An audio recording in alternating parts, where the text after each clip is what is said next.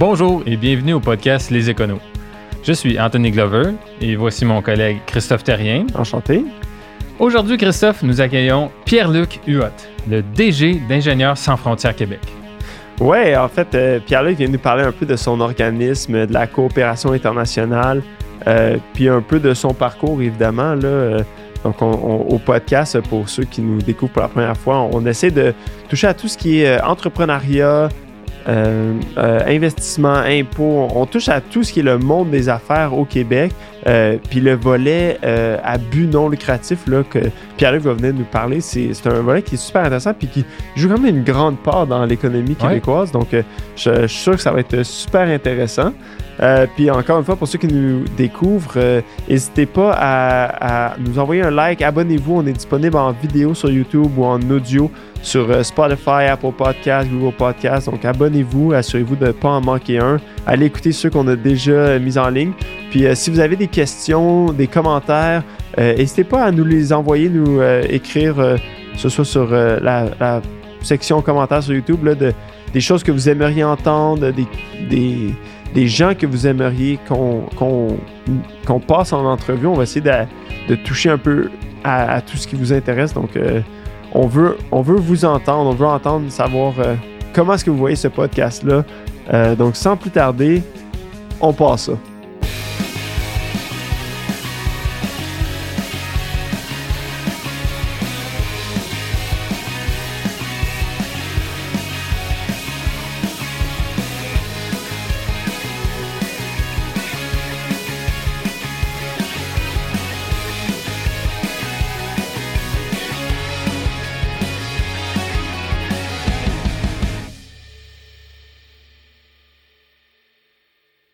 Bonjour Pierre-Luc, euh, bienvenue au podcast euh, Les Éconos. Euh, aujourd'hui, comme on l'a mentionné un peu, tu viens nous parler de ton parcours, mais aussi de l'entreprise que tu diriges ou l'organisme, je devrais plutôt dire, là, Ingénieurs sans frontières Québec.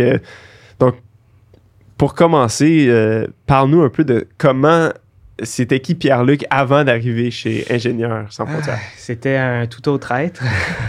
Mais d'abord, je, tiens à vous remercier de l'invitation. C'est super apprécié. Ah ben, c'est euh, nous qui te remercions. Euh, en fait, euh, bon, je suis un petit gars de Québec. Je suis venu étudier à Montréal ici à l'École de technologie supérieure pour faire mon bac en génie. Et bon, j'y suis resté dix ans dans ces murs-là à apprendre un peu les louages de, de l'ingénierie. J'ai fait mon bac, ma maîtrise et mon doctorat là-bas. Et euh, à travers mon parcours dans cette université-là, il y a un club étudiant qui s'appelle le Précis, dont euh, j'ai les, j'ai la griffe aujourd'hui. Euh, donc, ça s'appelle le Programme de regroupement étudiant pour la coopération internationale. Donc, c'est vraiment un club étudiant qui vise à initier les jeunes professionnels en ingénierie à la coopération internationale. Puis moi, je suis un peu, un peu tombé là-dedans, là par hasard parce que j'étais en première année au bac, puis normalement, ces étudiants-là ne sont pas sélectionnés pour faire partie du club étudiant. Et je me suis dit, ben, je vais m'essayer pareil, ça a l'air cool, ah, le monde voyage, on construit des bâtiments en Afrique subsaharienne. Fait tu vois, moi, je vois ça sur une TV, ça a l'air super intéressant. Euh, je dis, ben, je vais m'inscrire, puis je vais faire les, les entrevues. Fait fais les entrevues individuelles, fais les entrevues de groupe, arrive à la sélection. Je suis sélectionné par pure chance, là. Je, je, me, doutais pas du tout. Moi, j'y allais là vraiment pour apprendre puis me préparer pour l'année d'après. Oh, cool. Fait que, euh, puis parce que d'habitude, ils, ils, les prennent pas les premières années parce que, tu sais, il y a des risques que tu interromps ton bac puis que, tu, tu quittes le groupe. C'est seulement six étudiants par année qui sont sélectionnés pour faire partie de ce club étudiant-là. Donc, c'est vraiment très restreint. Il y a beaucoup de candidatures. Le processus de, le processus de sélection et d'analyse des candidats est quand même assez laborieux. Et... Euh, je suis sélectionné à ma grande surprise. Donc, j'embarque dans ça sans, sans jamais avoir pris l'avion une seule fois de ma vie. Je sais pas c'est quoi, euh, où je m'en vais parce que c'est nous qui sélectionnons le projet. Donc, c'est vraiment c'est un total inconnu face à, ce qui, qui s'en vient. Et je me suis fait un peu prendre au jeu. J'ai tellement apprécié l'expérience. Euh, ça a été une expérience super enrichissante. Ça a transformé complètement mes valeurs. Euh, je suis revenu, puis... Vous êtes allé où, finalement? On est allé en République démocratique du Congo.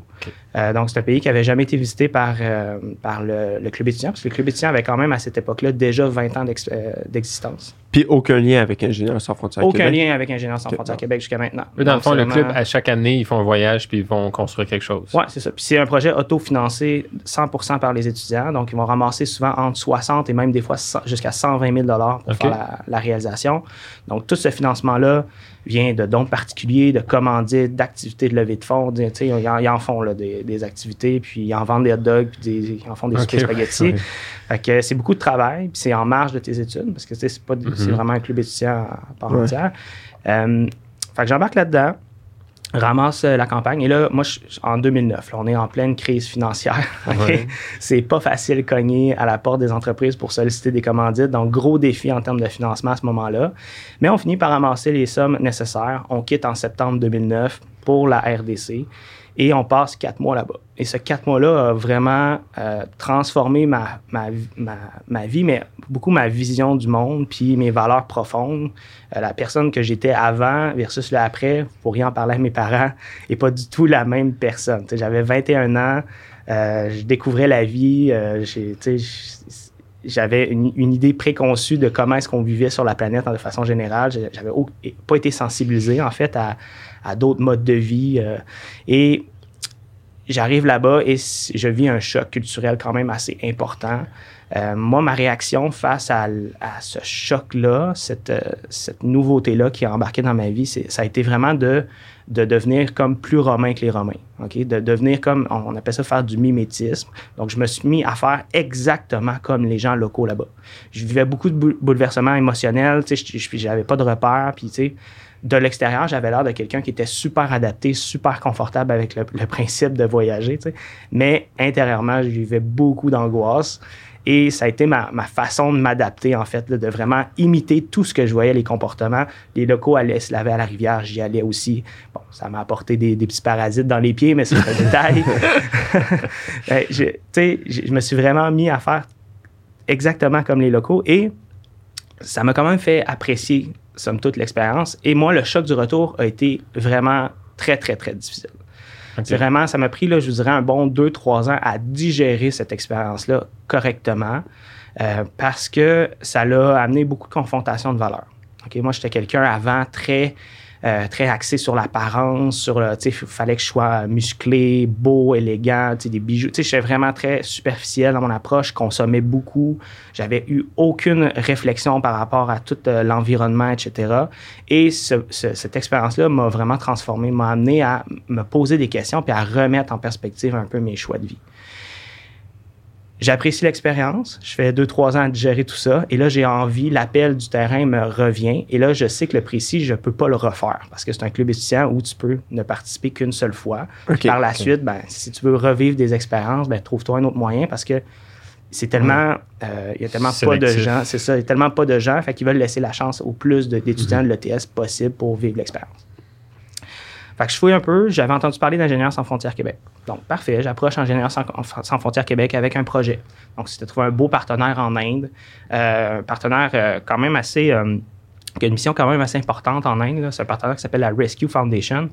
Euh, ils font en fait euh, la libération dans les, dans les bordels là, illégaux en Inde là, des jeunes filles mineures qui sont exploitées sexuellement. Donc, cette organisation-là fait des raids avec l'armée, avec la police, libère les jeunes filles et les amène dans des centres d'accueil pour faire une réhabilitation physique et mentale de ces euh, jeunes filles-là. Ça arrive à l'occasion aussi que c'est des petits garçons, mais c'est majoritairement des, des jeunes filles. Et ce centre-là, le, le- le trafic et l'exploitation sexuelle en Inde est tellement effervescent que le- les centres débordent. Donc, nous, on a pour mission d'aller faire un agrandissement de ces centres d'accueil-là en Inde. Euh, Donc, un projet très humain, très euh, ambitieux parce que c'est un projet sur plusieurs étages en béton armé. Donc, c'est quand même euh, du costaud en termes de réalisation. Et il y a tout, encore une fois, le financement à amasser. Euh, on avait euh, 95 000 à amasser. On l'a fait en à peu près deux ans, deux ans et demi. On était seulement trois anciens du précis qui s'étaient lancés dans une deuxième aventure. OK. Donc, je réalise ce projet-là. Puis vous, êtes- vous avez approché euh, Ingénieurs sans frontières Québec pour ce projet-là? Oui, parce que, si- tu sais, moi, si- même si demain matin, je veux faire un projet de coopération internationale, j'ai j'ai toute la volonté du monde. Si je ne fais pas partie d'une organisation, il n'y a pas une entreprise qui va me faire un chèque pour Ouais. Ouais. me financer. là. Ou même des particuliers. C'est trop risqué. tu sais, Il n'y a pas de, de cadre sécuritaire là, à ce que je donne de l'argent puis que je m'assure que ça aille au bon endroit. D'accord. Donc, c'est super important de s'associer. Pour des entreprises, ça fait une confiance. Ah, ben oui, absolument. là. Mm. Puis ça donne une crédibilité à ton, à ton action. Donc, euh, comprends. Donc, j'embarque, euh, j'a- j'approche Ingénieurs sans frontières Québec. Le projet est sélectionné. On travaille là-dessus pendant deux ans. Je me dirige en Inde et là, ça a été encore une fois un autre choc culturel, mais complètement différent. Euh, parce que, bon, la société en RDC versus la société en Inde, c'est différent. donc, c'est plus pauvre? en fait, c'est le, les classes sociales sont beaucoup plus variées en Inde qu'en RDC. En RDC, la classe moyenne est relativement, somme toute, peu fortunée. Euh, mais en Inde, tu as un bidonville, puis à côté, tu as, les grands hôtels. Il y a une clôture, puis c'est vraiment le jour et la nuit là, entre euh, les pays, euh, les, endroits où c'est plus fortuné versus moins fortuné. Donc, un gros choc aussi beaucoup en Inde par rapport à la, position de la femme dans la société. Donc, il y, a beaucoup d'évolution, beaucoup de, il y a un grand parcours que l'Inde a fait sur la position de la femme dans la société puis l'égalité homme-femme, mais c'est pas encore partout dans l'ensemble du pays. Et dans la région où j'étais, euh, manifestement, beaucoup de femmes avaient, puis ça m'est arrivé de me faire confier par des femmes qu'ils vivaient beaucoup de pression de la part de leur mari pour ce qui est des tâches ménagères. Euh, tu dois travailler pour amener des sous, puis tu dois aussi t'occuper de l'éducation des enfants. Fait que beaucoup de charges à, à donner aux femmes, euh, moins à l'homme. donc, en, moi, ce que j'ai, je ne veux pas généraliser, mais moi, ce que j'ai vécu, euh, j'ai senti qu'il y avait quand même encore du travail à faire du point de vue égalité euh, homme-femme. Chose qu'on n'est pas habitué de voir ici. Là. oui, il y a encore des, luttes. Là. Je ne dis pas qu'ici, on est, on est loin d'être parfait, mais mais il y a une, immense, euh, une immense marge entre ce que moi j'ai vu là-bas puis ce hmm. qu'ici euh, on a comme puis Le projet, vous l'avez complété? On l'a complété. En combien de euh, temps? En cinq mois. Donc, ça a été un cinq mois. Moi, je n'ai pas été là cinq mois parce que je venais toujours d'avoir mon premier enfant. Donc, vous comprenez que si j'avais laissé ma femme cinq mois ici, je m'en ferais parler encore. On parle d'égalité homme-femme, là, je pense que. C'est ça, exact. Donc, ça a été vraiment des plus courts séjours pour moi là-bas. Mais on a quand même, somme toute, réussi à le réaliser. Et à la suite de ça, ben, je me suis proposé pour devenir administrateur sur le conseil d'administration de l'organisation. Donc, euh, à l'Assemblée générale annuelle, on pourra parler plus du processus, mais tout à l'heure du, fonctionnement d'une OSBL. Mm-hmm. Mais euh, je me suis proposé comme administrateur, puis là, c'est là où j'ai commencé à comprendre l'organisation, parce que je ne la comprenais pas nécessairement. Euh, comprendre c'est quoi sa mission, comment est-ce qu'on peut l'accomplir, c'est quoi les défis. Et là, j'ai commencé à, être un peu la, personne sur le conseil d'administration qui avait fait du terrain, qui savait c'est quoi la réalité d'un projet de coopération sur le terrain. Donc, moi, c'était un peu cette vision-là que je pouvais apporter au CA, au conseil d'administration. Puis, moi, ma question par rapport à justement la mission euh, d'Ingénieurs sans frontières ou même le, club étudiant que tu avais, mm-hmm. je pense que c'est une mission assez similaire. Là. Oui, absolument. Euh, quelle est la mission, puis quel est le rôle justement de, la partie ingénierie là-dedans? Oui. Ben, en fait, l'ingénierie vient être un moyen, en fait, de, réaliser, mais à la base, le but, c'est d'améliorer les conditions de vie. C'est juste de prendre des situations qui sont peut-être euh, injustes ou qu'il y a du travail à faire. il y a beaucoup de pays, exemple, euh, qui vont financer tous les, euh, les, salaires des professeurs, mais ils ne vont jamais financer les, les nouveaux infrastructures scolaires. OK? Donc là, il y, a une lacune parce qu'il y a, plein d'écoles primaires et secondaires, exemple en Afrique subsaharienne, qui ont été construites dans les années 1950, 1960 par des groupements religieux, mais aujourd'hui, euh, il reste des vestiges de ça. C'est des écoles qui sont en ruine, puis les gouvernements n'ont pas nécessairement le levier pour investir dans l'ensemble de ces écoles-là parce que c'était beaucoup confié à des organisations religieuses à l'époque. Donc, euh, c'est là où l'ingénierie peut un peu se glisser puis venir apporter une certaine couleur à la coopération internationale. Donc, on peut venir remplir un certain trou qui est vacant. Euh, sur la plateforme internationale. Est-ce que c'est des, surtout des défis de financement, c'est surtout des défis d'ingénierie ou c'est pas mal 50-50? Euh? Ben, c'est les deux, en fait. C'est, je dirais que, bon, pour un OSBL, on peut peut-être commencer par ça, mais un OSBL au Québec, là, en coopération internationale, bon, il y en a environ 70-75. OK. Donc, il y en a quand même plusieurs. Euh, de, de, taille relativement très différentes, donc des petites, des moyennes, ce que nous, on est à peu près, on est une petite et moyenne. Mais il y a des très grosses là, qu'on, peut connaître, là, comme le CECI, Oxfam Québec, etc. Donc, il y a des grosses organisations, puis il y en a des, des, des, plus modestes. Et, euh, bon, toutes ces organisations-là on, essaie d'améliorer les conditions de vie à notre chacun à notre façon. d'une façon. Mhm. donc, il y en a qui vont plus être axés sur la sensibilisation. Il y en a qui vont vraiment orienter leur action vers l'agroforesterie, l'agriculture euh, euh, durable, qui, qui ont vraiment leur spécialité, leur couleur. Nous, c'est certain que notre bassin de coopérants, notre bassin de professionnels qui peut s'impliquer bénévolement dans notre, dans notre organisation, c'est des ingénieurs. Donc, il y en a plus de 60 000 au Québec. je pense que c'est plus que 65 000. Il y en a beaucoup qui euh, veulent manifester leur solidarité envers l'international. Et nous, on peut être un véhicule pour eux qui puissent venir s'intégrer dans notre organisation et partager leur expérience, donc, et ou même vivre des expériences de, plus longue euh, durée à l'international. Donc, souvent, les plus jeunes veulent partir longtemps et les plus vieux veulent mm-hmm. faire des courts séjours, mais ils veulent beaucoup faire du, mentorat auprès des plus jeunes. Donc, une expérience acquise. Euh, tu sais, les on est chanceux au Québec, on a des grandes firmes de génie conseil qui font des mhm. projets partout sur la planète. Bien, il y a énormément d'ingénieurs qui travaillent chez eux et qui, pourraient, qui veulent en fait euh, partager cette expérience-là de, gestion de projet puis de réalisation à l'international.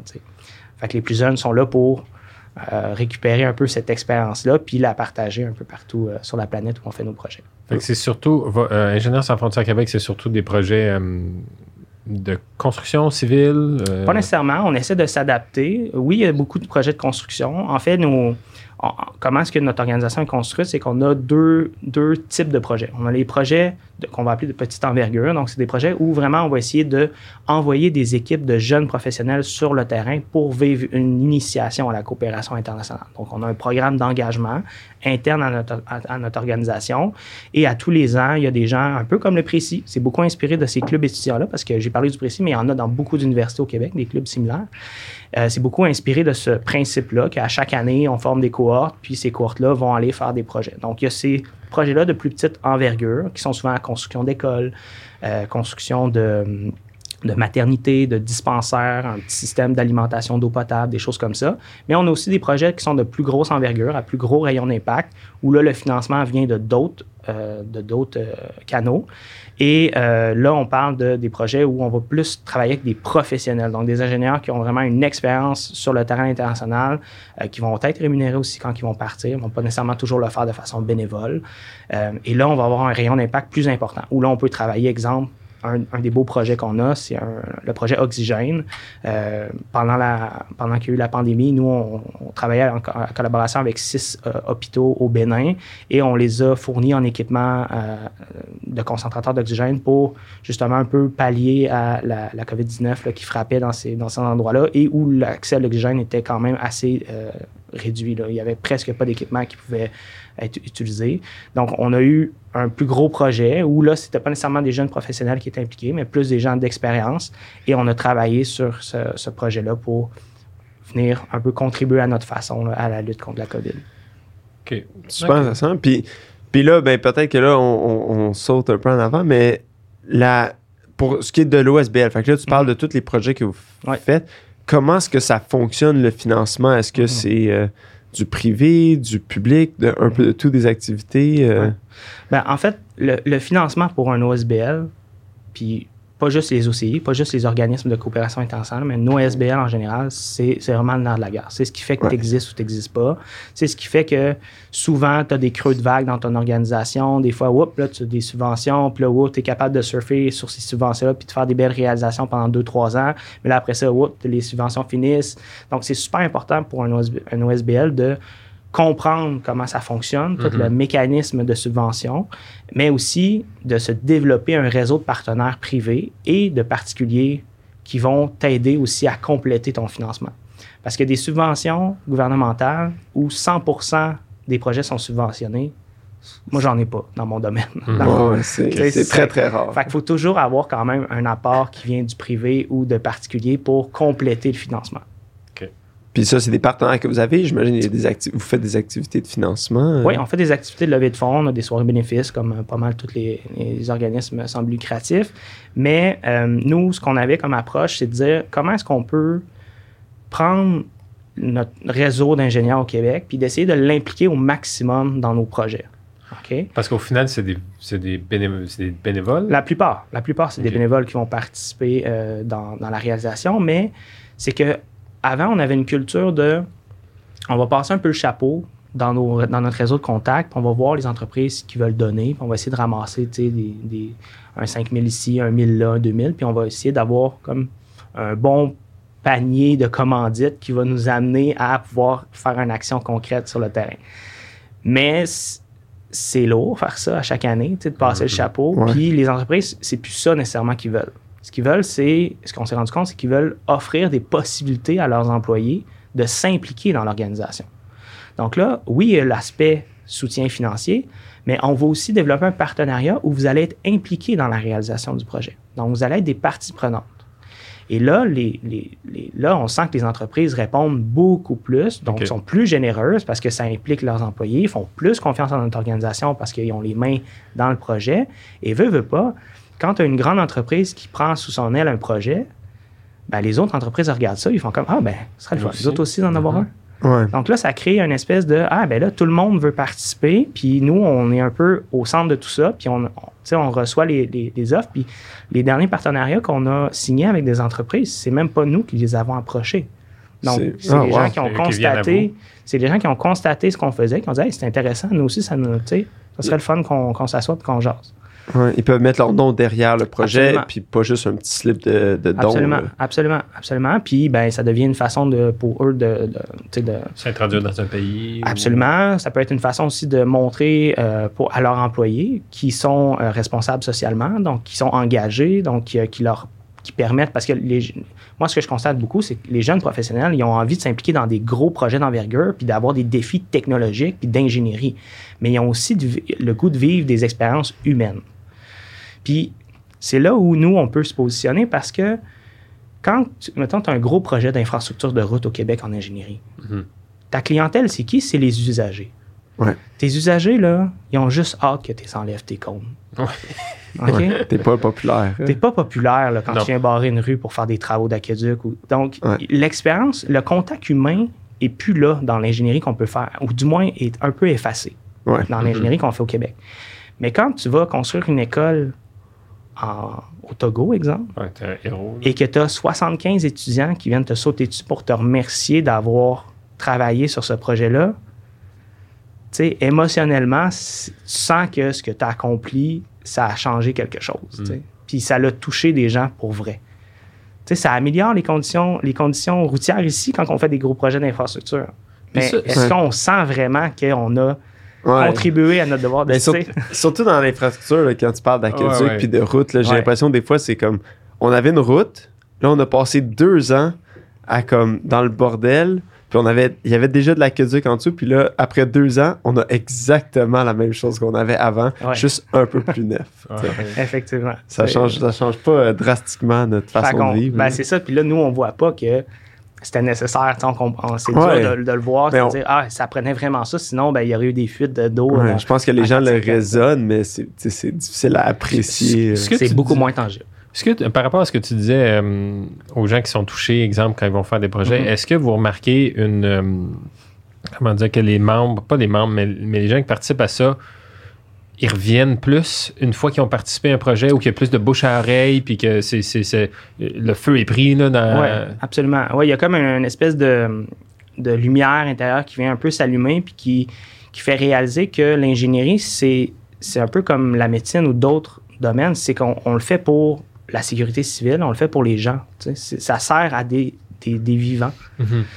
Puis c'est là où j'ai l'impression que ça réallume un petit peu la, la flamme de dire Hey, c'est cool de faire de l'ingénierie, puis ça, ça change vraiment quelque chose de faire des beaux projets pérennes, durables, puis ça vaut la peine de, de faire ça de la bonne façon, puis pour les bonnes raisons. OK, ça, c'est aussi une autre question que j'avais. Est-ce que quand c'est fait par. euh, quand un projet est fait d'aide internationale avec euh, des partenaires, est-ce que le. le- est-ce que c'est mieux fait que ça serait fait localement? Est-ce que le bâtiment est plus durable, va durer plus longtemps, est fait selon des, des, euh, euh, Des, no- des normes, des normes, des ouais. normes plus élevées que, que ceux du pays local? c'est une super bonne question que tu apportes, Anthony, parce que on a dans, dans la coopération internationale, il faut faire attention à ne pas faire du colonialisme. Il ne faut pas imposer Ouais. notre Euh, façon de voir le développement. Ça, c'est super important. Il faut vraiment voir la coopération internationale comme un objectif commun et ensemble, on va co-construire le projet. OK? Et ça, c'est fondamental parce que sinon, on, on- on peut apporter certains problèmes. OK? Je, je vais donner un exemple d'un projet qui est un flop. OK? Ce n'est pas un projet qui vient de chez nous, mais c'est un projet classique que ça peut arriver. Un organisme veut faire un projet d'alimentation à l'eau potable parce que, peu importe, il y a des subventions pour ça. Donc, parfait. Moi, je, retourne, je me retourne vers le continent africain. On voit que beaucoup d'endroits où l'alimentation en eau potable n'est pas nécessairement euh, fait dans certains villages. Et là, je dis, bon, ben, dans tel village, ce sera un super beau candidat pour faire un projet d'alimentation en eau potable. Parfait. On mobilise une équipe, on fait une réalisation, on construit ce système-là et on se rend compte deux ans après que le système n'est pas utilisé. Pourquoi? On n'a pas consulté la population, on ne leur a pas demandé s'ils le voulaient, première des choses. Puis peut-être qu'une partie de la population le voulait et une partie de la population ne le voulait pas. Puis, ça, dans cet exemple-là, ça pourrait être que les hommes le voulaient, les femmes ne le voulaient pas. Pourquoi? Parce que dans ces pays-là, dans plusieurs de ces pays-là, c'est beaucoup les femmes qui vont aller chercher l'eau, qui vont mhm. marcher quelques heures pour aller chercher l'eau, ramener l'eau potable à la maison. Et souvent, pour eux, c'est une façon de laisser à charge les enfants au papa, pendant que moi, avec mes amis femmes, on se dirige vers là et on peut jaser puis se retrouver entre nous. Mais là, tu viens, tu viens d'installer un système d'alimentation d'eau potable dans mon village. Donc, j'ai plus besoin de marcher. J'ai plus mon temps euh, j'ai plus avec mon mes temps. girls. Donc, moi, j'ai pas envie d'utiliser ce système-là. Je préfère comme. Fait, ça, c'est des projets qui sont pas faits en consultation avec les communautés mhm. locales. OK? Puis ça, ça peut arriver. Puis c'est un gros piège. On se dit, de notre œil à nous, ben, ça vous prend ça. Parce que c'est tellement pratique d'avoir un, lavabo avec de l'eau, tu sais. Puis ça, moi, ça m'apporte à une question que j'avais, c'est comment est-ce que vous choisissez d'abord vos projets? Qu'est-ce que, comment est-ce que, est-ce que c'est les partenaires qui les apportent? Est-ce que c'est... Euh, Très bonne question. à, l'interne? Euh, les, les, les, règlements. Là, en plus, avec la COVID, pour rentrer dans un pays, j'imagine ça, ça rentre dans, dans les critères. Euh. Absolument. Donc, en fait, nous, ce qu'on a décidé de faire, c'est qu'à tous les ans, pendant trois mois, n'importe quelle organisation à l'international peut nous proposer un projet. Donc, on a des formulaires disponibles en ligne euh, qui sont vraiment dans le but d'acquérir une collecte de données qui va nous permettre de juger de la crédibilité du, de l'organisation, du projet, de la nécessité, à, combien de personnes ça répond, dans quel domaine, etc.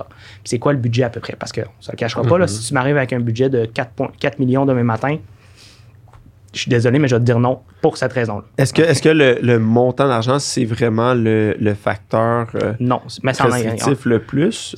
Qu'est-ce, qu'est-ce, qui, qu'est-ce qui est le plus contraignant pour vous? C'est... Ce qui est le plus contraignant, euh, c'est une bonne question. Oui, en ce moment, le facteur financier est une, un bon... Ben, parce qu'on a une capacité. Toujours, je ne peux pas mm-hmm. choisir cinq projets à 4 millions. Il n'y a pas d'organisation qui peut faire ça de toute façon. Ouais, euh, fait que oui, ça s'en est un, mais c'est aussi l'endroit où ça se réalise. Moi, j'ai reçu, euh, juste vous donner un exemple, de façon très transparente, l'été dernier, donc de avril à juin, euh, on a eu à traiter 35 projets qu'on a reçus. OK? Il y en avait environ une dizaine qui venaient d'une région qui était en conflit. OK. en conflit d'armée. Donc, moi, je sais que je peux pas me mobiliser dans cette région-là. Je peux, ça va être hyper difficile. les réseaux de communication sont, sont, sont, très difficiles. Je ne sais même pas comment eux ont réussi à nous trouver puis à nous faire parvenir leur projet tellement que c'est problématique dans cette zone-là. OK? Donc, ça, c'est un autre enjeu pour nous qui nous empêche. Et parmi tous ces beaux projets-là qu'on reçoit, on a une capacité en termes d'organisation à, réaliser. On peut en faire à peu près 4 à 5 projets par année. Donc, on peut pas dire oui malheureusement à tout le monde. Puis ça, c'est probablement la chose qui est le plus difficile dans mon travail, c'est de dire non à des gens mhm. que j'aimerais pouvoir dire. Tu peux pas référer les projets à d'autres organismes? Absolument, c'est souvent ce qu'on va faire. Euh, on travaille maintenant avec le Précis, d'autres clubs, d'autres clubs étudiants où on peut leur apporter des propositions de projets qu'on juge. Ah, ce projet-là, il est vraiment bien fait, il a passé notre grille d'analyse, euh, il est dans un endroit sécuritaire, le budget est raisonnable, c'est bien fait si ça vous tente de le faire, faites-le. Je vous mhm. allez avoir une belle expérience. C'est des partenaires qu'on à qui on a confiance. Puis, euh, toi, tu fais partie de Ingénieurs sans frontières Québec. Oui. Est-ce qu'il y en a un Canada? Est-ce qu'il y en a un Oui, il y en a un Canada. sans frontières? c'est quoi le lien entre les deux euh, organismes? Pardon? Il n'y a aucun lien, en fait, entre Ingénieurs sans frontières Canada et Ingénieurs sans frontières Québec. En fait, euh, Ingénieurs sans frontières Québec a été fondé avant Ingénieurs sans frontières Canada. Et euh, on a eu des rapprochements à quelques reprises, mais on n'a pas du tout la même. On a sensiblement la même mission, mais on n'a pas la même approche. Nous, on, a vraiment une approche de euh, développement d'infrastructures, développement d'acquisition d'équipements, euh, renforcement des capacités locales, faire des formations sur euh, l'agroforesterie, l'apiculture, vraiment travailler sur la sécurité alimentaire, etc. Ingénieurs sans frontières Canada vont accompagner des, des, des, startups ou des coopératives agricoles, exemple, qui vont vouloir se lancer en affaires dans les mêmes régions que nous. Euh, mais ils vont vraiment faire un accompagnement de mentorat pour mettre en place des business ou des écosystèmes là, vraiment pour développer du, euh, une, pas une technologie, mais plus, euh, mettons, un système là, de, de vente au détail ou des choses comme ça.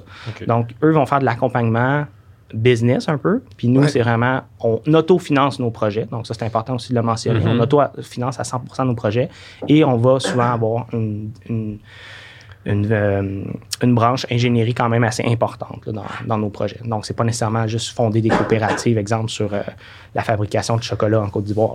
C'est Ouais. vraiment, Ouais. C'est- c'est c'est tout à fait, tout à fait noble. Leur mission est complètement euh, tu sais, euh, parfaite. En fait, là, elle répond à un besoin très concret, mais euh, c'est ça, on ne fait pas nécessairement la même chose. OK. OK.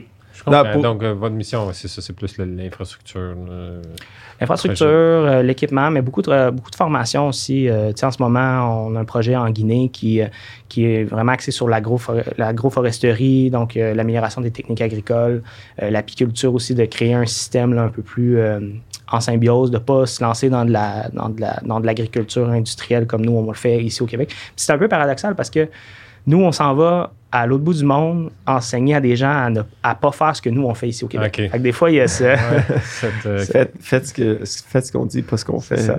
Mm. Puis, puis est-ce que ben là c'est ça tu parles à l'autre bout du monde. J'ai en parcourant euh, tous vos projets, je vois qu'il y en a beaucoup en Afrique euh, Mhm. subsaharienne. Est-ce qu'il y a une raison pour ça ou c'est c'est juste Oui. que il y, a, il y a tellement de projets à faire là-bas que vous n'avez pas passé au Euh, travers avant d'aller ailleurs? ou- Ben, il y a une raison. euh, bon, oui, effectivement, il y a énormément de besoins dans cette région-là.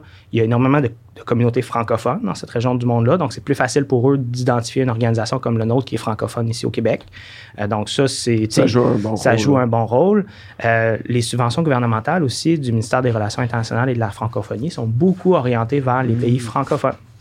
Donc, si vous regardez les plateformes de l'ensemble de l'ensemble des, organismes de coopération internationale au Québec, vous allez voir que c'est beaucoup des pays francophones, Afrique subsaharienne, Antilles, euh, à- Amérique euh, centrale. Donc, c'est vraiment des, endroits où il y a des, communautés locales francophones où on va, euh, où le financement est beaucoup plus accordé vers ces, euh, vers ces communautés-là.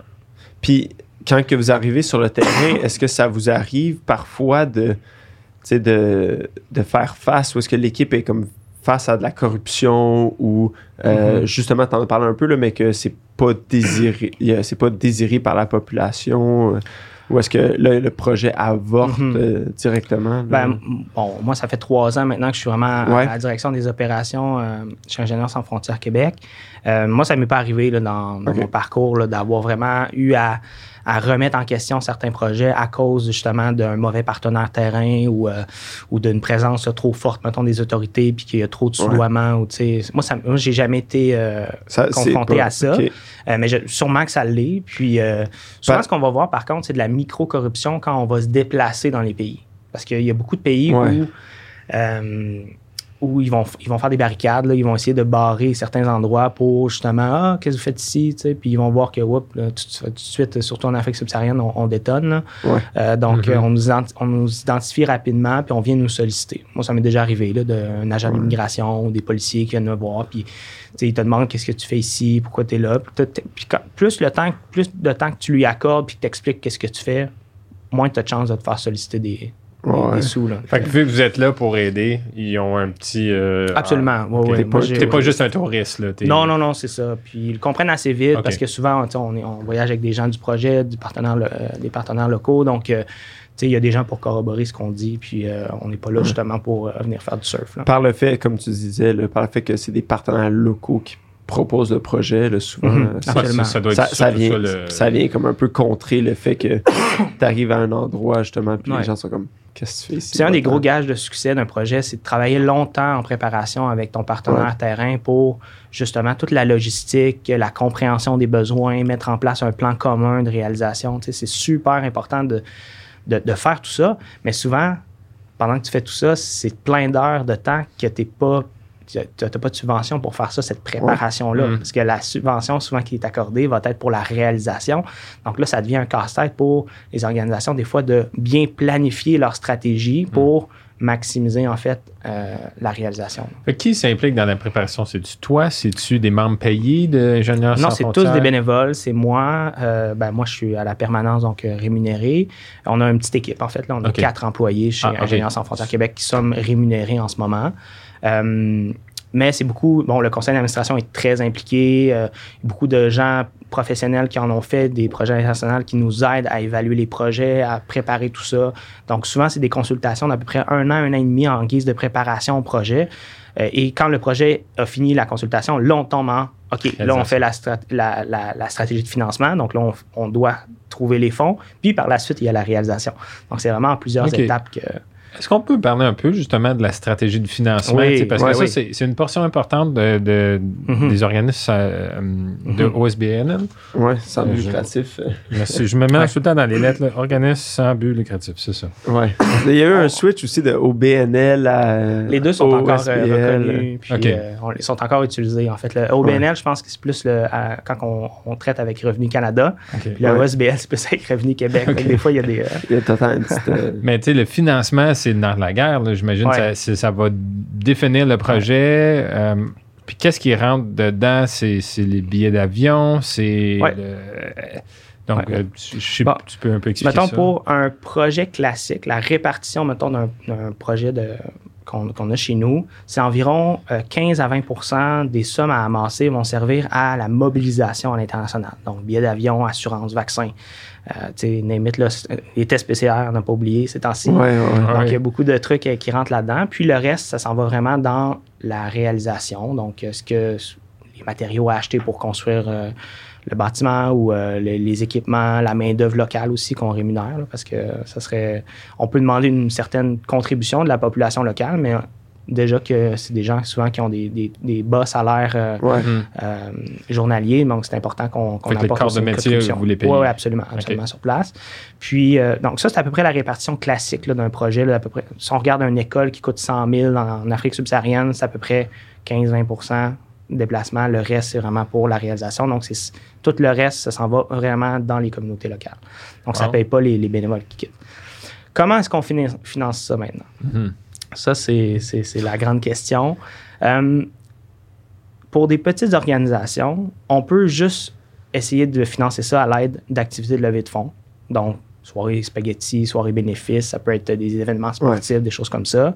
Euh, on peut aussi faire appel aux dons de particuliers et d'entreprises. Donc, avec tout ça, normalement, on est capable de ramasser un, bon fonds pour faire des, projets. Mais là, si tu veux faire des projets à plus grand, euh, de plus grande envergure, tu ne peux pas juste te baser là-dessus parce que ça, tu te, limites à quel budget à peu près, comme un demi-million? Ou... Ah, c'est beaucoup moins que ça. Nous, annuellement, dans notre organisation, c'est environ 125 150 000 qui va, être, qui va provenir juste du secteur privé et des particuliers. Donc, à travers des levées de fonds. À travers des levées de fonds, à travers des, demandes de commandites.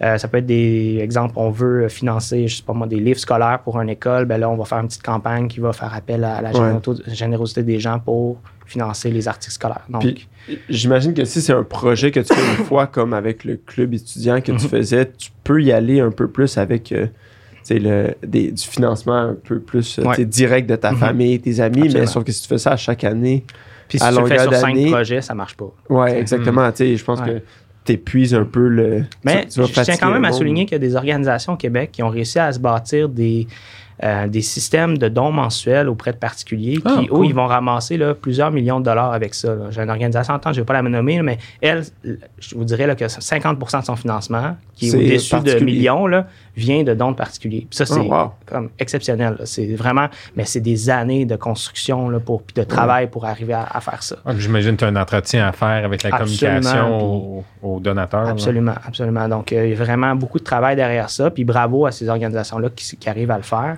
Euh, nous, on en a, mais pas à cette échelle-là, bien entendu.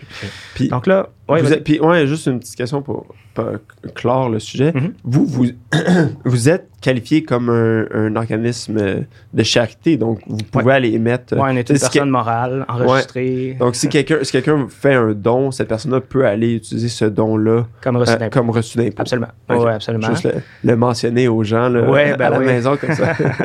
si jamais il y en a qui sont. Oui, on a une plateforme euh, Canadon. On a, on a toutes, euh, toutes les reçus sont émis de façon euh, spontanée. En fait, vous faites un don, c'est émis. donc, oui, effectivement, ça, ça fait partie. étant donné qu'on est, membre aussi de l'ACOCI, donc AQOCI, l'Association québécoise d'organismes de coopération internationale. Donc, ça, ça nous permet aussi d'aller chercher des subventions, donc de participer à des subventions provinciales et euh, fédéral par la suite. Mais il faut comprendre que moi, à la taille d'organisation que je suis, ou mettons, moi, demain matin, je vais me partir à une OSBL, je ne peux pas aller cogner chez Affaires mondiales Canada puis dire Hey, moi, j'aimerais ça faire un projet à tel endroit en Afrique, ou à tel endroit en Asie ou en Amérique latine, j'aurais besoin de 3 millions. Mhm. Ils vont faire non. fait que ça prend, faut baser une certaine crédibilité, une certaine expertise. Puis après avoir euh, bâti ça, puis d'a- d'a- d'avoir grossi de projet en projet, là, tu peux aller voir des organisations comme Affaires mondiales Canada pour aller solliciter des fonds plus importants. Mais je dirais que la première échelle, mon premier conseil que je dirais à une OSBL de petite taille, c'est de regarder l'ensemble des ministères au Québec. Donc, le ministère de l'économie et de l'innovation, le ministère des relations internationales et de la francophonie, euh, ça peut être le ministère du développement durable aussi. Donc, d'aller voir ces ministères-là, puis de voir tous les programmes de subvention qui sont applicables à, ton, à ton créneau, à, à toi, en fond. Et souvent, euh, il va y avoir des subventions, ça peut être des subventions pour euh, la permanence, donc les salariés de, l'organisation. Donc, ça, il y en a quelques-unes. C'est intéressant d'aller chercher ça. Ça peut te permettre d'avoir des gens qui travaillent à temps plein pour ton organisation. Tu peux aussi avoir des, subventions plus importantes, vraiment pour axer sur la réalisation de projets. Euh, donc là, de, plusieurs centaines de milliers de dollars, où vraiment tu vas avoir un bel impact sur la, communauté que, que tu veux appuyer. Puis ben là, après ça, de fil en aiguille, tu peux transformer vers des, des demandes de subventions de plus en plus importantes et éventuellement devenir une organisation. Euh, puis il y en a quelques-unes au Québec là, qui vont avoir des, des, des, ententes avec, exemple, le gouvernement du Canada pour 25 millions sur 5 ans. Puis là, ils vont faire un projet vraiment d'immense envergure qui va travailler sur l'ensemble même géographiquement d'un pays pour changer un élément dans le système de santé, exemple. Donc, euh, vraiment, ça, là, quand tu arrives là, tu es, au Saint Graal un peu de ce que tu es capable de faire en Mhm. termes d'action internationale. là. Ouais. Ah, cool. Puis est-ce que. Ben, ça, c'est peut-être plus éthique, mais c'est-tu mieux un gros projet ou plusieurs petits projets? Ça, c'est une bonne question. Ah là là.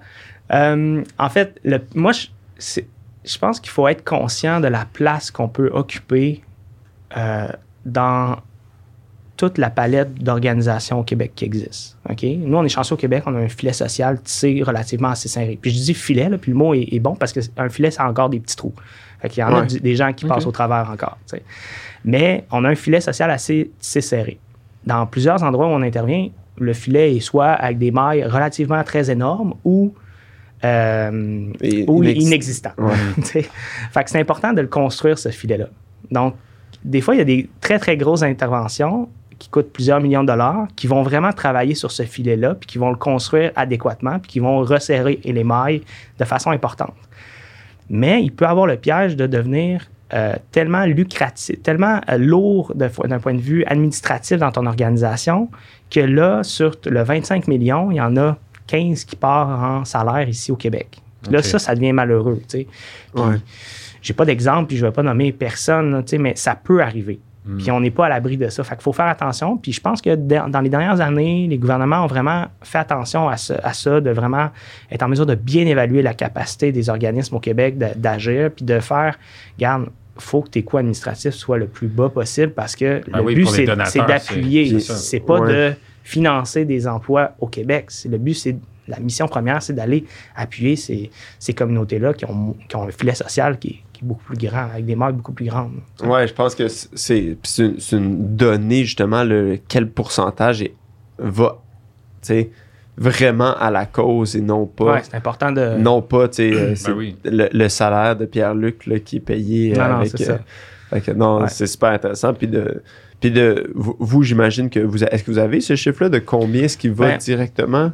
Ouais, ben en fait. avec la euh, petite équipe que vous avez Ouais, non, c'est ça, c'est vraiment très faible. Puis, tu sais, souvent, ça va tourner aux alentours de moins de 10 là, tu sais, en termes de ce que notre organisation elle coûte. là, tu sais, en- Ouais. En termes de frais administratifs. là. moi, si je fais vraiment ma répartition de toutes les heures travaillées dans les projets et tout, ce qui reste pour la partie vraiment juste admin, là, pure, là, que comptabilité, parce que c'est. C'est moi qui fais la comptabilité. c'est moi qui fais le site web. tu sais, Il faut être aussi très autodidacte. là. Ça serait un bon conseil aussi à noter à quelqu'un qui veut gérer une de faire. Ouais. Moi, la cour d'apprentissage les premières années, elle a été euh, tellement importante. J'ai tellement appris plein de choses que tu me disais, c'est quoi ton taux de classification E, CNE-SST? Ouais. Aucune idée de quoi tu parles. sais. Ouais. Fait que, tu sais, il y a vraiment beaucoup d'apprentissage à aller faire là, de, de ce côté-là. Puis c'est un bon lien avec l'entrepreneuriat où Ah, souvent, on dit qu'un bon un entrepreneur, là, au départ, c'est de savoir comment survivre, puis comment faire Mhm. avec peu de moyens. Mhm. Puis je pense que dans votre cas, c'est c'est ça, mais pas seulement au départ, mais comme durant toute la durée de l'existence Ouais, ouais, de- absolument. de, Ouais. de, de l'organisme, à moins que ça devienne Mhm. une l'UNICEF, là, mais, mais même là, l'UNICEF, je suis sûr que c'est des- c'est à plus grande échelle, mais c'est le même problème de dire, euh, dès qu'on a un peu de liquidité, Mhm. on, on, le, on le répand là, pour... euh, Ouais, ben oui, pour ça, c'est, important de le mentionner. là. On n'est pas une fondation. D'un point de vue Ouais. légal, on ne peut pas garder des fonds dans nos coffres indéfiniment. On ne peut Ouais, pas cumuler des avoirs. Ça ne ça, ça marche pas avec la philosophie d'une OSBL. tu sais. Donc, c'est Ouais. important de, à chaque année, quand on fait notre, euh, notre audit puis notre, euh, notre budget, il faut qu'à la fin, ça balance. c'est qu'on soit pas mal aux alentours de zéro. On peut être un peu dans le, dans le positif une année, un peu dans le négatif l'autre année. tu sais. Mais on ne peut pas cumuler des fonds infiniment. C'est pas possible. là. Ça ne fit pas avec les valeurs de, de ce qu'on essaie de faire. Ouais.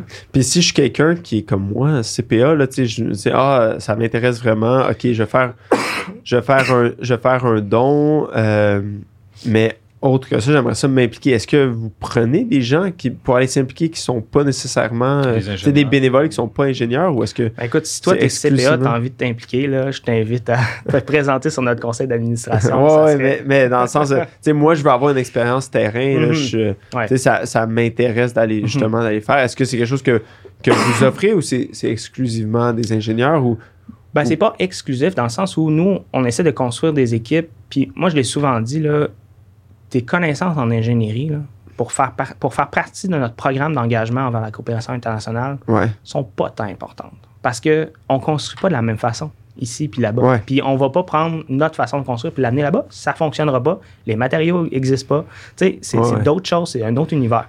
Fait que oui, il y a le réflexe de gestion de projet que tu as un peu acquis sur les bancs d'école en faisant ton école d'ingénierie qui va te servir. Mais les, no- les connaissances vraiment de construction, je pense pas que c'est ça qui fait la différence puis qui fait de toi un bon coopérant. Je pense Ouais. que c'est vraiment ta volonté de donner du temps, de participer, ta, ta, ta fibre vraiment de dire moi j'ai envie de tendre la main à des gens puis d'apprendre d'eux puis qu'ils apprennent de moi puis de travailler avec, travailler avec eux pour construire quelque chose. Si c'est ça que en toi, tu es un candidat pour faire de la coopération internationale.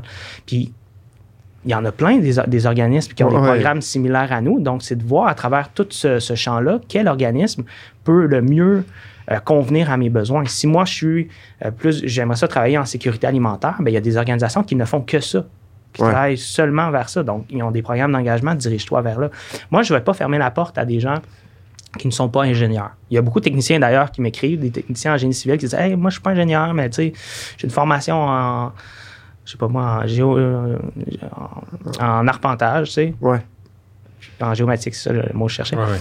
Puis, euh, je peux-tu participer? Ben, go, envoie ta candidature. On en a besoin des fois d'arpentage euh, sur certains Ouais. projets, tu sais. Fait que ça a un lien, puis il n'y a pas de problème. Moi, je suis ouvert à. à C'est surtout par vos partenaires qui veulent impliquer leurs membres Mhm. qui, qui fait que vous êtes. euh, Ouais, les ben- ingénieurs, Ben oui, absolument. Puis ça reste que, tu sais, moi, je suis con- comme je disais tantôt, je suis conscient de notre place dans, dans le réseau québécois des organismes de coopération internationale. De l'infrastructure, ça va toujours être un besoin. OK? Ça serait utopique de penser que d'ici 15 ans, il n'y aura plus d'infrastructure à, Ouais, à surtout faire. pour euh, partout sur la planète. en- en développement. Là. Ouais. Donc, je suis conscient de cette place-là, mais, mais je ne deviendrai jamais. euh, Ingénieur sans frontières Québec va jamais devenir un- un- une organisation de- de- de- avec un chiffre d'affaires comme explosif. là, tu sais. Ouais. on, on- on a, on a une vision de où on pense qu'on doit être, puis on va travailler jusqu'à temps qu'on arrive à ce niveau-là d'opération. Ouais. On ne l'est pas encore, mais je pense qu'on peut continuer à grossir, euh, construire une équipe plus importante, avoir des projets plus- à plus grand déploiement, avec un, petit, un chiffre d'affaires plus important pour. euh, c'est toujours drôle de dire chiffre d'affaires quand tu as un SBL, mais tu sais, un, Mais, c'est un c'est- chiffre d'affaires quand même, euh, pour euh, avoir notre place puis répondre aux besoins adéquatement parce qu'il y a des besoins, il y en a dans plein de sphères, puis c'est pas juste en infrastructure. tu sais. Ouais, ouais.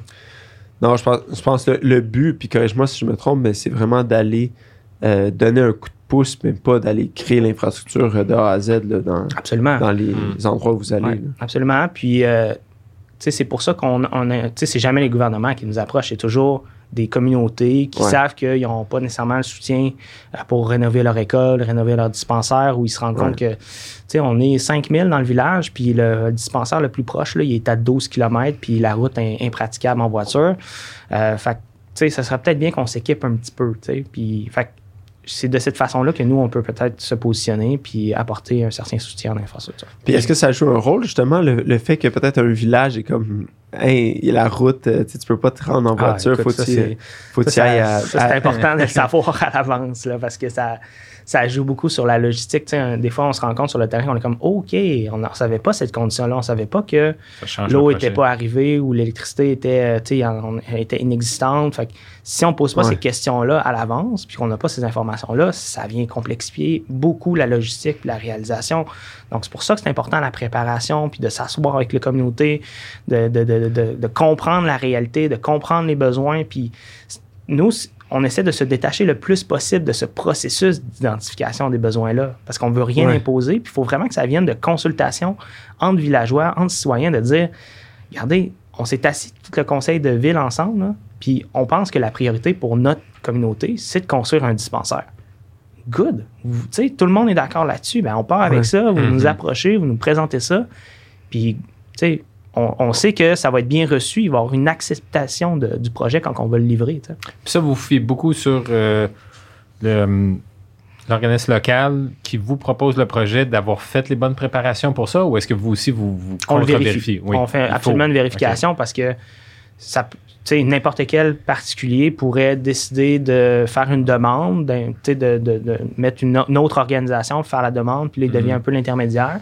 C'est important qu'un coup qu'on juge que le projet est bien présenté, que le budget est réaliste, que c'est- ça rentre dans les valeurs de notre organisation, puis qu'on est en mesure de le réaliser parce que ça rentre dans notre capacité de financement, ben là, après ça, c'est tout de suite, on s'assoit ensemble, on discute, présente-nous ton- tes collègues, ton organisation, comment vous fonctionnez, c'est quoi vos capacités sur le terrain, puis là, on va co-construire le projet ensemble. Puis, si tu veux donner aux gens qui écoutent un peu le. un- une- tu veux, le- tu veux les, leur faire un, un mot wow. Là. Que- que- quelle est la réalisation que Ingénieurs sans frontières Québec a fait que, qui est la plus impressionnante, là, selon Ouais. toi? Ben, c'est, ça va, falloir que je fasse un choix parce que il y a tellement de projets que je suis un peu flabbergasté de faire Waouh, on a réussi à accomplir ça. Mais je t'avoue, dans les dernières années, un des grands souhaits de notre organisation, c'était de aussi agir au Québec. OK, ouais. Puis ça, c'est nouveau chez nous de se dire, ben, comment est-ce qu'au Québec, on peut agir? Parce qu'il y en a des besoins ici. tu sais, Notre filet social, il y a quand même Ouais. encore des trous. Et on s'est dit, bon, ben, on avait des gens sur le conseil d'administration qui étaient euh, travaillaient pour la société Macuic, donc euh, la société nordique qui travaille avec les communautés euh, autochtones inuites. Et on s'est dit, ben, écoute, c'est quoi les besoins dans le nord du Québec? C'est quoi la réalité? On en connaît peu, donc on s'est assis, on a fait des consultations et on s'est rendu compte qu'il y avait dans auprès de ces communautés-là, il y avait beaucoup de, de problématiques de s'identifier à des modèles, des gens qui nous inspirent, puis de voir que euh, il y a des carrières inspirantes puis intéressantes qui sont offertes, mais qu'on connaît juste pas. Et là, on s'est dit, ben, comment est-ce que nous, on peut un peu se placer là-dedans? Donc, on a développé un projet qui s'appelle le projet Sivumoarnik, qui est un mot inuktitut qui veut dire allons de l'avant. Et euh, en fait, on a voulu apporter des, des- des- ateliers dynamiques euh, dans les écoles du, du Nunavik pour un peu sensibiliser les jeunes à l'ingénierie, aux sciences, aux technologies, aux mathématiques, et euh, de leur montrer que c'est une carrière super intéressante et que même ils vont pouvoir le- la faire cette carrière-là, pas nécessairement au sud, mais dans leur communauté, parce qu'il y a énormément d'ingénieurs du sud qui montent au nord du Québec pour les mines, pour les développements euh, éoliens, Hydro-Québec. sais, là, il y, a, il y a plein, plein, plein d'activités euh, liées à l'ingénierie dans le nord, mais il n'y a pratiquement pas d'ingénieurs qui viennent de Local, local. ouais. Fait qu'on s'est dit, ben peut-être que de cette façon-là, en essayant de montrer aux jeunes que c'est des carrières intéressantes, que tu sais, ça peut vraiment leur apporter euh, de un, euh, ben, une carrière avec un bon salaire rémunéré, euh, des bonnes conditions de travail, des conditions de travail dans leur communauté, qui peuvent vraiment être des leaders puis de devenir des, euh, des, acteurs de changement dans leur propre euh, environnement, ben ça, ça peut les inspirer. Puis ben on va essayer de leur amener des modèles jeunes, pas des modèles de euh, monsieur euh, qui travaille depuis 35 ans dans une, dans une entreprise puis qui a les cheveux blancs. Non, il faut que ce soit des jeunes qui sont encore sur les bancs d'école, qui sont super dynamiques puis qui vont être capables de rentrer facilement en contact avec ces jeunes-là. Puis en leur montrant que c'est stimulant, l'ingénierie, les sciences, la technologie, ben ça peut peut-être en inciter quelques-uns à poursuivre leurs études dans ce, dans ce volet-là. Il faut savoir aussi que le, taux de décrochage scolaire dans ces, dans ces régions-là est vraiment, vraiment très, très élevé. C'est environ 26-30% des étudiants qui finissent leur secondaire. Donc, c'est aussi dans, dans cette optique-là de, un peu lutter contre le décrochage scolaire, d'amener plus de dynamisme dans, dans, leur parcours scolaire. Puis, ben, je t'avoue que ce projet-là, depuis qu'on l'a mis en place, on n'a que des louanges. Puis tout le monde est super enjoué de participer à ça puis de travailler parce que c'est vraiment motivant de, de voir que quand tu arrives là-bas, tu, tu rencontres les jeunes et il y en a que tu vois clairement que ça les intéresse pas, les sciences et l'ingénierie, puis c'est bien correct. On peut pas. le, but, c'est pas de toutes les transformer en ingénieurs. C'est vraiment pas ça le but. Mais qu'il y en a que, boum, l'étincelle, elle allume. Ah, c'est cool ça. Hein, c'est le fun.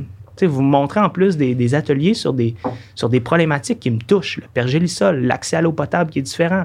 Euh, c'est tous des enjeux, ouais. les énergies mm-hmm. renouvelables. C'est toutes des choses que ça fait partie de mon quotidien. Puis là, je sens qu'avec ce que vous me dites, je, peux me diriger là-dedans, puis qu'effectivement, je vais avoir des choses autour de moi à travailler. c'est vraiment cool. Puis est-ce que, puis tu parles justement de le manque de, de main-d'œuvre, mais comment est-ce que le, manque de main-d'œuvre, qui est généralisé au Québec, mais mm-hmm. je pense qu'il est quand même aussi assez présent au niveau des ingénieurs, comment est-ce que ça affecte votre recrutement de bénévoles? Puis de... Je t'avoue que moi, je le ressens pas beaucoup. Euh, ça, ça c'est sûr que, tu sais, quand on met des, postes, des fois, on sent qu'on a moins de candidatures, mais le, nous, ce qu'on offre, c'est un cadre de travail un peu hors du commun, dans le sens mm-hmm. où tu participes à des missions, tu vas probablement aller au Nunavik, tu vas, tu vas probablement aller en Afrique. c'est un cadre de travail qui attire les gens, puis qu'on se démarque face à ça. Puis les gens viennent chez nous un peu, ils ont le choix entre nous puis une autre organisation ou une entreprise, ils disent Ah ben, si je vais chez eux, je vais pouvoir vivre l'international, puis vivre des, projets vraiment hors du commun. Fait que je pense que pas que ça, ça je veux pas dire que ça nous affecte pas, mais je pense qu'on peut se démarquer par rapport à d'autres. Donc, assez bien. on peut s'en tirer quand même relativement bien. Est-ce que tous les bénévoles qui appliquent ont l'intention de vouloir voyager ou pas nécessairement? Pas nécessairement. Pas nécessairement. En fait, dans notre programme d'engagement, il, y a vraiment un volet mentorat. Puis il y en a qui vont venir seulement pour ça. Qui vont venir, ben moi, j'ai eu beaucoup d'expérience. Je sens que ce serait fun que je la partage parce que j'ai construit une carrière, j'ai plein de trucs en tête, j'ai une expertise, puis je me semble que ça pourrait bénéficier à quelqu'un. Mais Go, c'est un programme qui est là pour que tu puisses participer puis embarquer dans, notre organisation en tant que bénévole. Parce que chaque mission, vous avez combien de personnes au final qui, vont sur, sur le terrain? C'est très relatif, mais mettons, dans notre programme d'engagement, c'est souvent des cohortes de 5-6 qui vont partir, mais souvent, il y a un 3-4 mentors qui vont être associés au projet. Fait que, avec l'équipe d'ISFQ en plus, donc souvent, c'est des constitutions d'équipes de projet à peu près 12-15 pour euh, un projet de 100 000 Donc, tu sais, c'est vraiment beaucoup de gens qui vont travailler là-dessus de façon bénévole, puis c'est super important d'avoir cette implication-là. Ça, ça, fait foi de tout le succès des projets. Là. Puis est-ce que, est-ce que les gens qui font la planification vont pas nécessairement sur le terrain des fois ou c'est pas mal tout le temps? Non, c'est euh, il y en a beaucoup qui vont être là vraiment juste pour la planification, pour le faire le mentorat durant le projet. Parce qu'il faut comprendre aussi qu'il y a une question de responsabilité professionnelle dans tout ça. Dans le sens où on fait de l'ingénierie, on a un, on a un ordre professionnel à, respecter. Et si on envoie des coopérants qui sont pas encore ingénieurs, ben, ils doivent avoir une supervision directe pour les actes professionnels qu'ils vont faire. Donc, euh, on, c'est pas parce que ici tu peux pas les faire que là-bas tu peux les faire. Les actes euh, professionnels. Vous êtes régi par le Québec. Absolument. Puis, ça prend cet encadrement-là. Donc, tous les actes professionnels, c'est pour ça que l'implication des, des, entreprises québécoises en ingénierie qui vont embarquer, ben eux, ils ont des ingénieurs. Donc, toute la responsabilité aussi professionnelle repose sur des gens qui ont l'autorité de le faire. Ah, c'est super intéressant. C'est super intéressant. Écoute, euh, moi, je trouve ça ta, mission, changer de carrière, euh, ta mission, ben, je pense qu'il est peut-être un peu trop tard, là. Euh, mais non, mais là, tout ce qui est coopération internationale, écoute, euh, je m'implique un peu dans, dans d'autres organismes, on en a mhm. déjà discuté. Mais je trouve ça super noble, puis je trouve que c'est des super des super belles avenues pour des jeunes justement qui veulent se qui veulent peut-être pas nécessairement commencer leur carrière tout de mhm. suite ou en parallèle de leur carrière, de, vivre quelque chose là, avant de, de tomber dans la paternité ou dans, la maternité ou de, le, petit euh, train-train quotidien. Là. Ouais, je comprends. Euh, fait que moi, je trouve ça super noble. J'adore un peu ce que vous J'adore un peu. J'adore ce que vous faites, puis euh, je pense que ça, ça inspire beaucoup les gens. Tu dit que c'était noble, mais sache que dans ce qu'on fait, là, il y a quelque chose quand même de très égocentrique. Ouais, a- que tout le quand monde tu en tire quelque vécu- chose. Quand tu l'as vécu, tu sais à quel point ça te change en tant que personne, puis ça t'apporte autant de bien que tu en lègues. Ouais. Fait que, est-ce qu'il y a, parce qu'il y en a beaucoup qui me le disent, ah, c'est bien cool, c'est noble ce que vous faites. Je suis comme, c'est pas tant noble, c'est, c'est, c'est, c'est ça, travailler ensemble, tu tendre la main à des gens que tu connais pas ou que tu vas apprendre de l'autre, tu vas partager, tu vas rire, tu vas t'amuser avec l'autre Ouais. Avec un peu inconnu au départ, c'est enrichissant sur le plan humain puis professionnel aussi parce que tu développes une certaine confiance en toi, tu comprends tes limites, euh, tu deviens plus débrouillard, donc ça te construit toi aussi en tant qu'être humain. Ouais. Fait que, euh, il y a quelque chose d'é- d'égocentrique un petit peu à faire ça. Parce Ouais, qu'on on- gagne aussi beaucoup. On en retire tous quelque chose, là, évidemment, là, un peu de, de karma, là, de bon karma Mhm. aussi, là, mais dans le sens où je pense que le fait de se lancer là-dedans, puis de- à la base, de dire, OK, je vais faire quelque chose pour les autres, je vais donner de mon temps, Mhm. euh, je pense que c'est c'est que- c'est quelque chose qui est admirable. puis Je pense que beaucoup plus de gens devraient le faire, puis comme tu dis, ils vont réaliser justement que on, on en tire que- pratiquement autant que les gens qu'on aide. Donc, euh, c'était super intéressant. Puis, je- je- j'encourage les gens qui, euh, qui ont été motivés un peu là, par ta présence au podcast, de, de soit qui se proposent comme bénévole euh, ou qui fassent un don à, à- à l'organisme ou qui juste d'aller donner un peu de temps euh, euh, à un autre organisme là, qui les touche. je pense que si ça peut encourager les gens un peu au Québec là, à, à donner plus, là, surtout euh, que au moment de l'enregistrement, dans le temps de, en- dans le temps des fêtes, là, je pense qu'on a tout un peu l'esprit euh, de donner. là, donc, euh, je pense qu'on peut encourager. C'est super. Donc, merci beaucoup de, Ben, ça m'a fait de ta présence au, podcast. euh, Merci Pierre-Luc, c'est super intéressant. Ben, merci à Ouais. vous, c'est très agréable.